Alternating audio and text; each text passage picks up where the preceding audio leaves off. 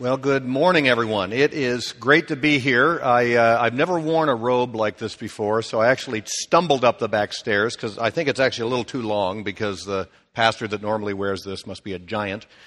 Um, but, anyways, here I am, and I am delighted to be in Pete's Church uh, addressing you this morning. And I have three reasons to be grateful to this church. The first of which is that my son Pete has had two years of amazing experience here, just kind of learning under your pastoral staff about, and, and actually experimenting on your kids, uh, working out the bugs in his ministry model. But he hopes to be a youth pastor when he graduates from Wheaton. So I'm thrilled with that. Uh, number two, uh, the Beré family goes to this church, and I know Jim is here today. I saw him sitting there.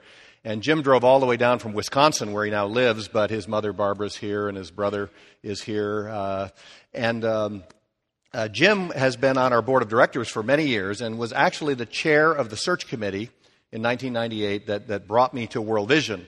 At the time, I wasn't terribly grateful to him for doing that, but I've come to become very grateful to Jim for uh, changing my life in that way and playing a role. And the Beré family's been uh, just a great source of friendship for me and Renee. And then, thirdly, I want to appreciate you because I know you sponsor almost 400 children through World Vision, most of them in Mozambique. And uh, we're just delighted to be partnering with this church in, uh, in a growing way uh, as, as the years go on. And uh, we love being your partner. So thank you for all of the above. Um, I'm also excited to be part of your new sermon series, uh, World Changers, because I actually believe that Christ called us to change the world and actually believe that we can do it. Well, I want to start this morning with a question for you. Um, I always like provocative questions because they really stir the pot and, and make us think. And um, I'm going to pose several questions like that to you this morning. They're really designed to make you a little uncomfortable, um, so bear with me. But there's a question that appears on the cover, the front cover of my book, The Hole in Our Gospel. And it's a simple question. It's this What does God expect of us? What does God expect of us? And what does it truly mean to embrace the gospel of Jesus Christ? Well, all my life, I've struggled to answer this question and others like it. Um, and on the surface, this does seem like a simple question, doesn't it? Uh, maybe the Sunday school second graders could answer that question as well as any of us. And as we start to answer that question, some simple things come to mind. Uh, what does God expect? Uh, well, first of all, we need to believe the right things. Uh, good doctrine and good understanding of the foundations of our faith is, is, is so important. Uh, of course, we should uh, go to church and worship on a regular basis every Sunday. Uh, we should have fellowship with other Christians within and outside of the church building. We should read our Bibles on a daily basis to seek guidance. We should, of course, always be in prayer uh, with our Father. Um, say grace before meals. And uh, of course, we should avoid the worst kinds of sins, uh, things like adultery and murder and theft and greed and even things like pride, and, and, and there's so many of those uh, deadly sins that we should avoid as Christians. And I think your pastor would say amen to all of those things. But is that it? Is that really all that God had in mind? Uh, or is there more?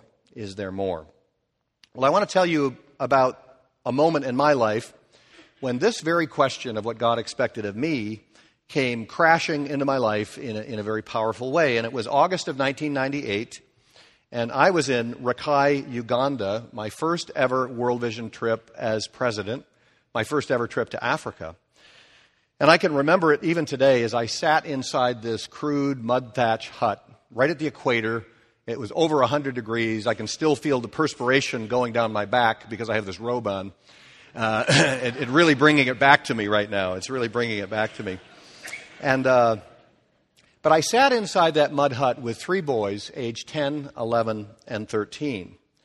And um, I listened to the story that the oldest boy was telling. His name was Richard, just like mine. And Richard and his brothers were AIDS orphans. And just outside their mud hut were two piles of stones. And I made the mistake of saying, Well, what are those big piles of stones? Uh, and the World Vision staff member pulled me aside and said, That's where their mother and father are buried. Uh, those are the graves. And um, you have to understand that just 60 days before this trip, I was in my corporate boardroom at Lenox, uh, CEO of America's Fine China Company, thank you, ladies, for your support over the years, and my apologies to the men for all the money that you may have invested in those baubles. It was a waste, I can tell you now. Um, but uh, so I can't tell you how far out of my comfort zone I was that day, having been a corporate CEO, literally a million miles uh, emotionally from Rakai, Uganda. Because you see, I didn't really want to be there at all that day. I didn't want to be in a place where poverty and suffering had names and faces.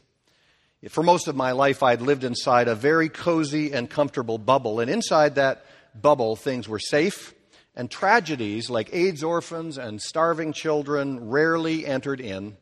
And when they did, I could change the channel.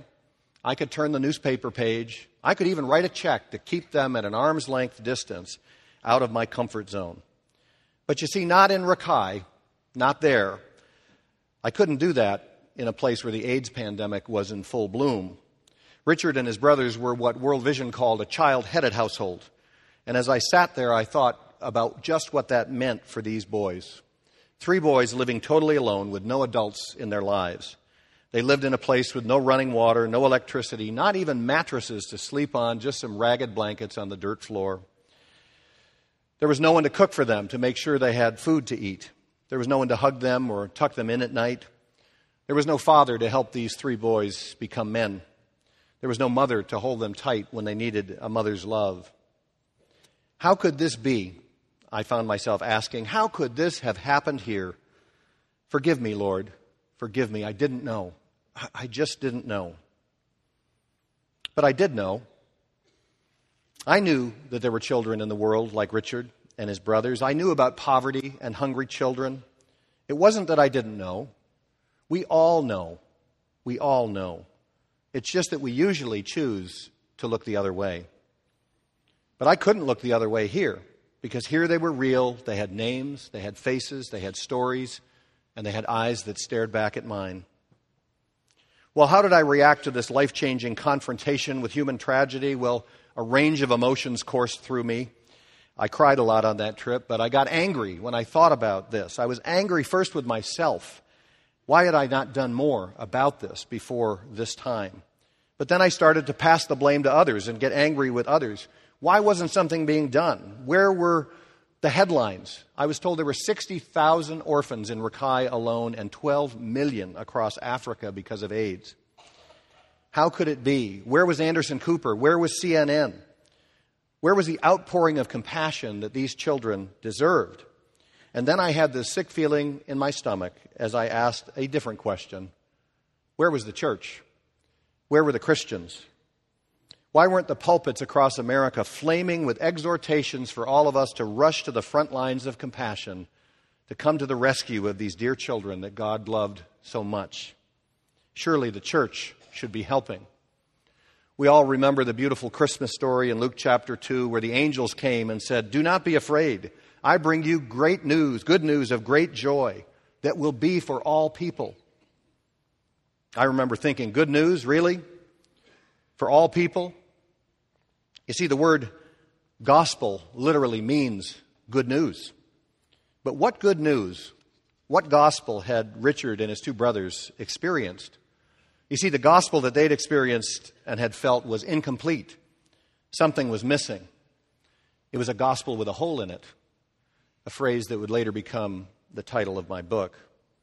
And you see, that day in Rakai, Uganda, I realized there had been a hole in my own understanding of the gospel for all these years. My faith had been about my own personal salvation. It was kind of a transaction between me and God where my sins were forgiven I had the fire insurance policy in the drawer, and now I was free to go back and do whatever I wanted to climb the corporate ladder, to buy a big house, to fill it with a lot of nice stuff. But you see, my gospel didn't take into account boys like Richard. Now, I went to church every Sunday. I attended a couple's Bible study for every year of our marriage. Renee and I have been in a couple's Bible study. I had a Bible on my desk at Lenox. I read the Bible every day. I did all the right things. I believed all the right things or so I thought. But you see, my faith had become part of that comfortable bubble. that kept the pain of the world outside. I'd forgotten that God loved the world so much that he gave his son to die for it, and I had failed to love that same world. What did God expect of me? Well, I'm going to give you the simple one word answer this morning that I discovered everything. God wanted all of me, heart, mind, and soul. Well, how did a nice CEO like me end up in a terrible place like that to begin with? I blame Jim Beré, basically, but uh, I'll tell you a little bit more of the story. Uh, again, 60 days earlier, I had been CEO of Lenox, and one day, a few months before that, the phone rang, and it was an executive recruiter. And he was looking to find the next president of World Vision. World Vision had hired him. And I always took executive recruiter calls because it might have meant a bigger job with more money. After all, that's what it was all about for me. Well, I don't have the time this morning to tell you the whole story. You'll have to buy the book to, to get that. But as soon as I realized that there was no money in this for me, I tried to get this recruiter off the line. I told him I wasn't interested in the job, I wasn't uh, really qualified, and, and, I wasn't willing uh, to pursue it. And then he was persistent and he wouldn't let go. And he said, Rich, let me ask you a, a different question. And then he asked me one of those questions that hit you right between the eyes. Rich, are you willing to be open to God's will for your life? Now, that's a terrible question to ask somebody. That is a rude question. You've got to know somebody really well to ask them that question. Now, you know, on the surface, this is another one of those second grade Sunday school questions. Are you willing to be open to God's will for your life? The answer is, of course I am. I'm a Christian, aren't I? That's what we do. We're open to God's will for our life. But wait a minute. Not so fast, because behind a question like that are other questions that can't be answered quite so easily. Questions like this Rich, are you willing to quit the job that you worked 25 years to get? Are you willing to walk away from your career and maybe commit career suicide? How about that 75% pay cut that's involved? And then there's the matter of that beautiful home in Pennsylvania on the main line on five acres an 1803 stone farmhouse with 10 bedrooms, the house that you and Renee bought to raise your five kids in. Are you willing to put that on the market, Rich? And how about moving those five kids, pulling them out of the school that they love, away from all of their friends, leaving the church that, that you've loved and it's become your church home, and moving 2,500 miles across the country for this crazy job at World Vision? Are you willing, Rich, to be open to my will for your life? What a terrible question. But you see, there were questions even at a deeper level than those more superficial ones about things. Rich, are you willing to enter the pain and the suffering of the poorest of the poor? Are you willing to travel to garbage dumps where children scavenge for food and enter the stench of refugee camps in Haiti? Hold dying babies in your arms and see the eyes of famine staring back at you from children's faces. Are you willing to follow me there, Rich? Those are uncomfortable questions, aren't they? Are you comfortable this morning? Someone once said that Jesus came to comfort the afflicted, but also to afflict the comfortable. Well, let me tell you, in the weeks after that phone call, I was sorely afflicted, trying to figure out if I was willing to be open to God's will for my life. And this morning, I'd like to afflict some of you with the same scriptures that I uh, wanted to tear out of my Bible during those weeks as I was going through uh, and wrestling what God expected of me. And if you want to follow me in your Bibles, I'm going to jump around, but I'm going to start with the book of James, the familiar passages from James 2, starting at verse 14. James said this What is it? What good is it, brothers, if a man claims to have faith but no deeds, has no deeds? Can such a faith save him? Suppose a brother or sister is without clothes and daily food, and if one of you says to him, Go, I, I wish you well, keep warm and well fed, but does nothing about his physical needs, what good is it? In the same way, faith by itself, if it's not accompanied by works, is dead. But someone will say, Yeah, you have faith, uh, I have works. Show me your faith without deeds, and I'll show you my faith by what I do. You believe there is one God? Good. Even the demons believe that and shudder. You see, James is saying pretty clearly here that God does have expectations of us that go beyond just believing the right things. He says it even more bluntly in James 1:22. He says, "Do not merely listen to the word and so deceive yourselves. Do what it says. Do what it says." Well, I don't like James. He's kind of an oddball. So let's see, maybe John's got a more rational approach to this. So John, 1 John 3, 17, if anyone has material possessions, anybody here have material possessions? And sees his brother in need, but has no pity on him, how can the love of God be in him? Dear children, let us not love with words or tongue, but with actions and in truth. Now, some of you are probably getting uneasy this morning because it sounds very much, very suspiciously, like I'm talking about salvation based on works rather than faith. And I want to put your mind at ease. I'm a good Presbyterian. Uh, in Ephesians 2, we read the key text that puts this fallacy to rest Ephesians 2 8 through 10. For it, has been, it is by grace you have been saved, through faith, and this not from yourselves. It is the gift of God, not by works, so that no one can boast. That's pretty clear. That's pretty clear. Our personal salvation depends only on the atoning gift of God through the death and resurrection of Jesus Christ. But then there's this very next verse in Ephesians that gives us a glimpse of what God expects that our saving faith is actually supposed to produce. For we are God's workmanship, created in Christ Jesus to do good works which God prepared in advance for us to do. So, in other words, the purpose of our faith, uh, the product of our faith, the logical outcome of our faith in Jesus Christ is to do good works that, Christ, that God prepared in advance for each of us to do. So, in this model, good works are the evidence that we have experienced redemption and renewal in Christ. And let me illustrate this by asking you to picture two large apple trees. One of the trees is brittle and dry and has absolutely no leaves or fruit on it whatsoever. The second tree, by contrast, is lush and green, covered with leaves, and so laden with fruit that the branches are literally bending to the ground. Well, obviously, by the evidence, the first tree is dead. And the second tree, bursting with fruit, is very much alive. But it isn't the fruit that produced the life in the tree, it's the life in the tree that produced the fruit. The fruit and the leaves are just the tangible evidence that the tree is alive, and that's exactly how it works with our salvation. It isn't our good works and deeds that result in our salvation. Rather, our good, de- our good works and deeds are the evidence of our salvation. And God is not pleased with those who claim to believe but bear no fruit in their lives. Now, I've asked some tough questions this morning, but Jesus in Luke chapter 6 asked an even tougher question and it sends a chill up my spine every time I read this verse.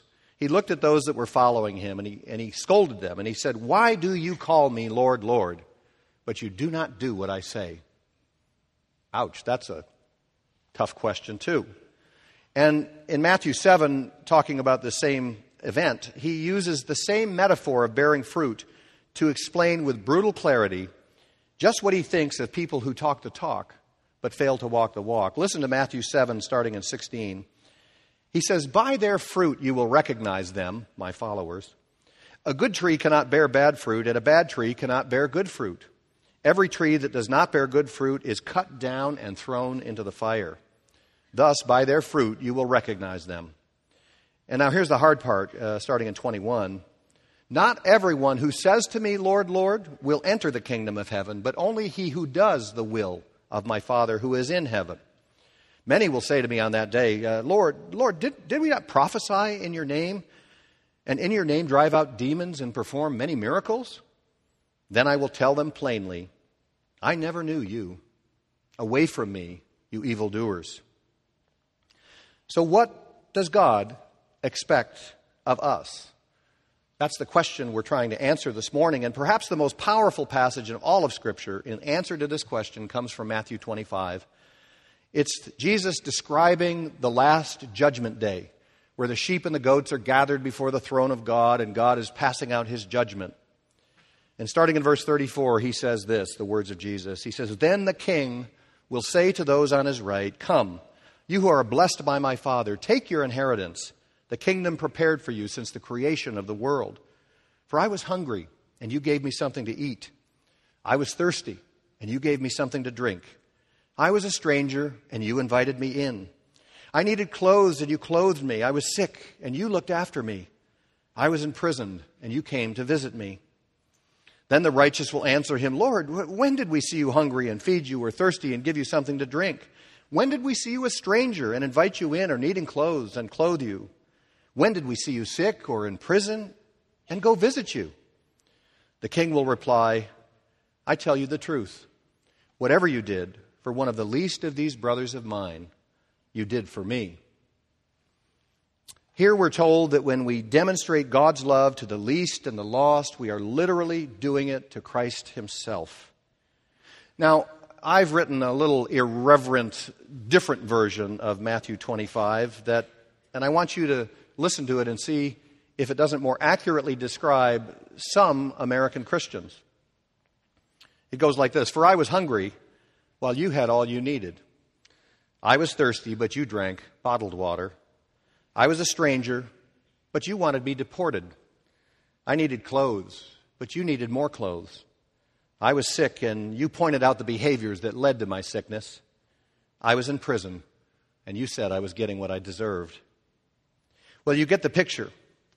The answer to the question of what God expects of us is all not all that mysterious. God is pretty clear about it.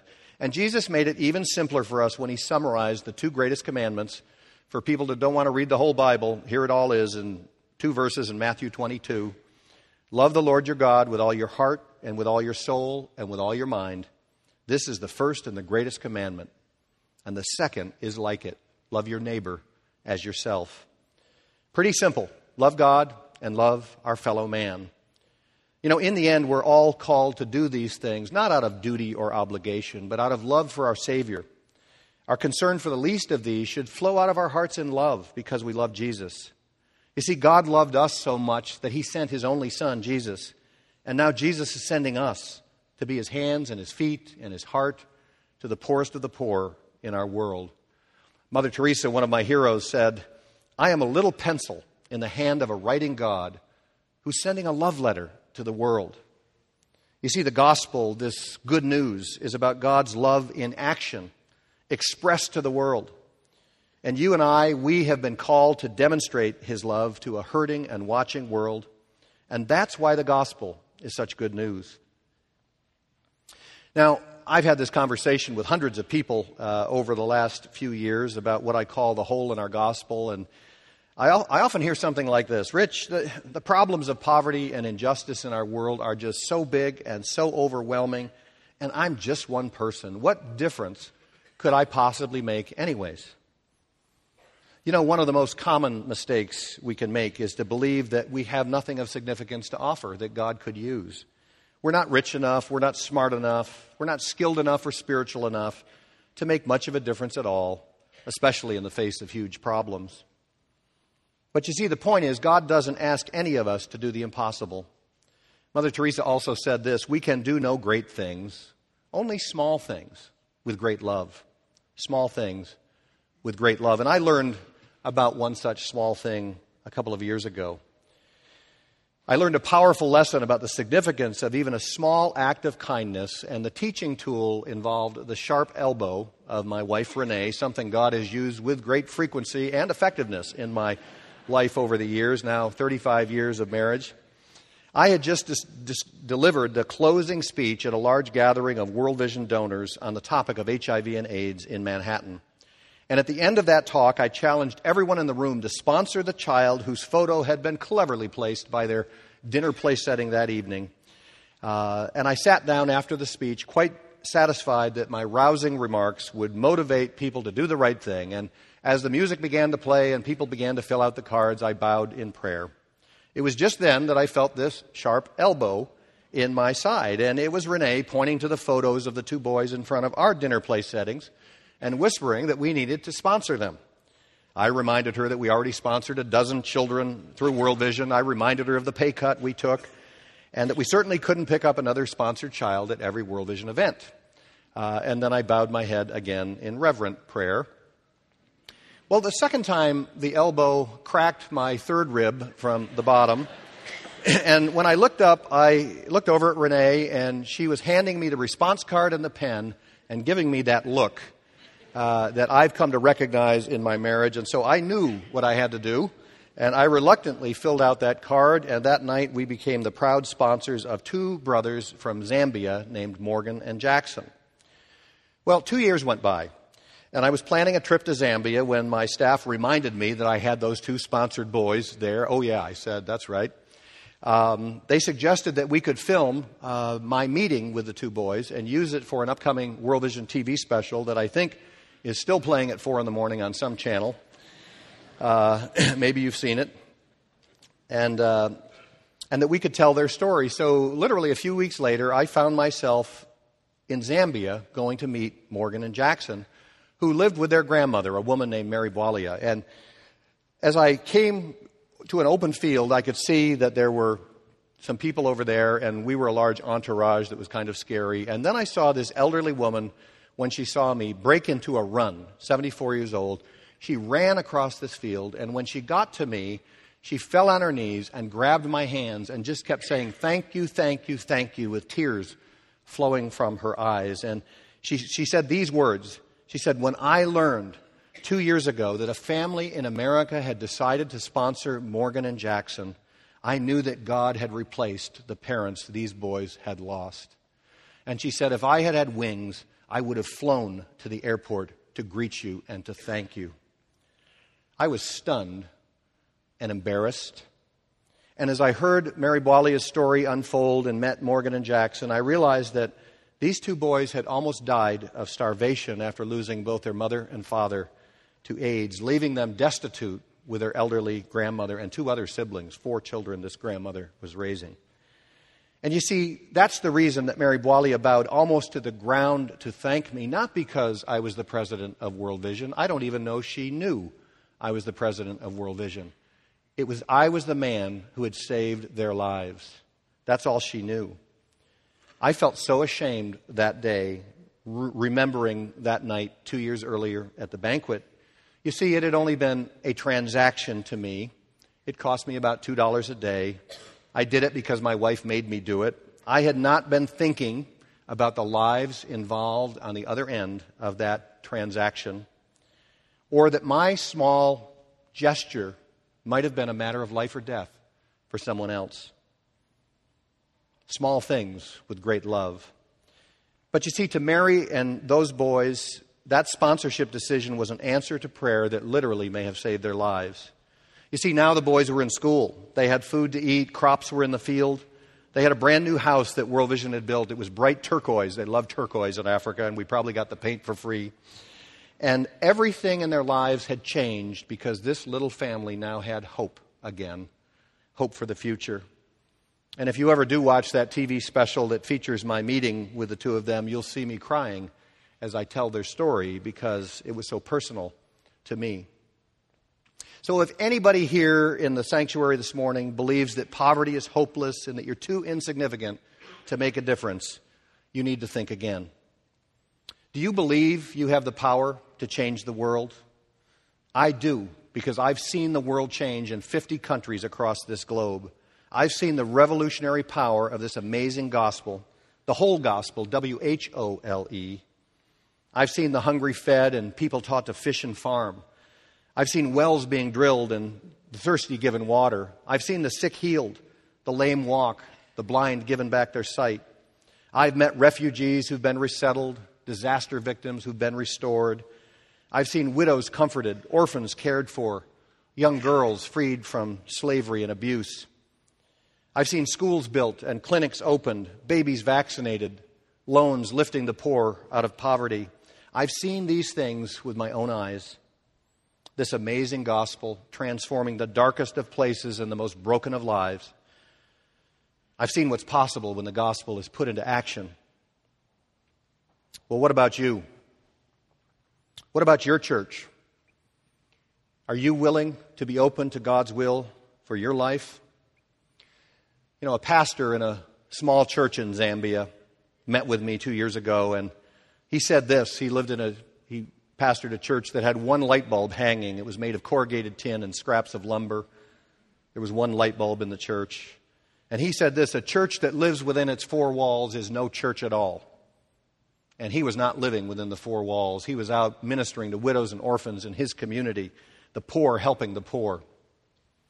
I want you to imagine the possibilities for this church. You know, 2,000 years ago, 12 uneducated men changed the world forever. Think of what even one church like yours might do. You really can change the world. It can start with this church. It can start right here. It can start today. You can all be world changers. But first, you each have to answer that question What does God expect of you? Let's pray. Heavenly Father, we thank you for this place, this beautiful place. And as we meet here in comfort, let us remember our brothers and sisters who live without comfort, in poverty, under persecution, without even a church building to gather in, without food, without water, without health care, sometimes without hope. Lord, today thousands of people, millions of people, Lord, across the globe are crying out to you in prayer victims of disasters, widows and orphans, refugees, the sick, the lame, the desperately poor. They're crying out for God. They're crying for help in their time of need. Help us, Lord, to be the answer to their prayers. Amen.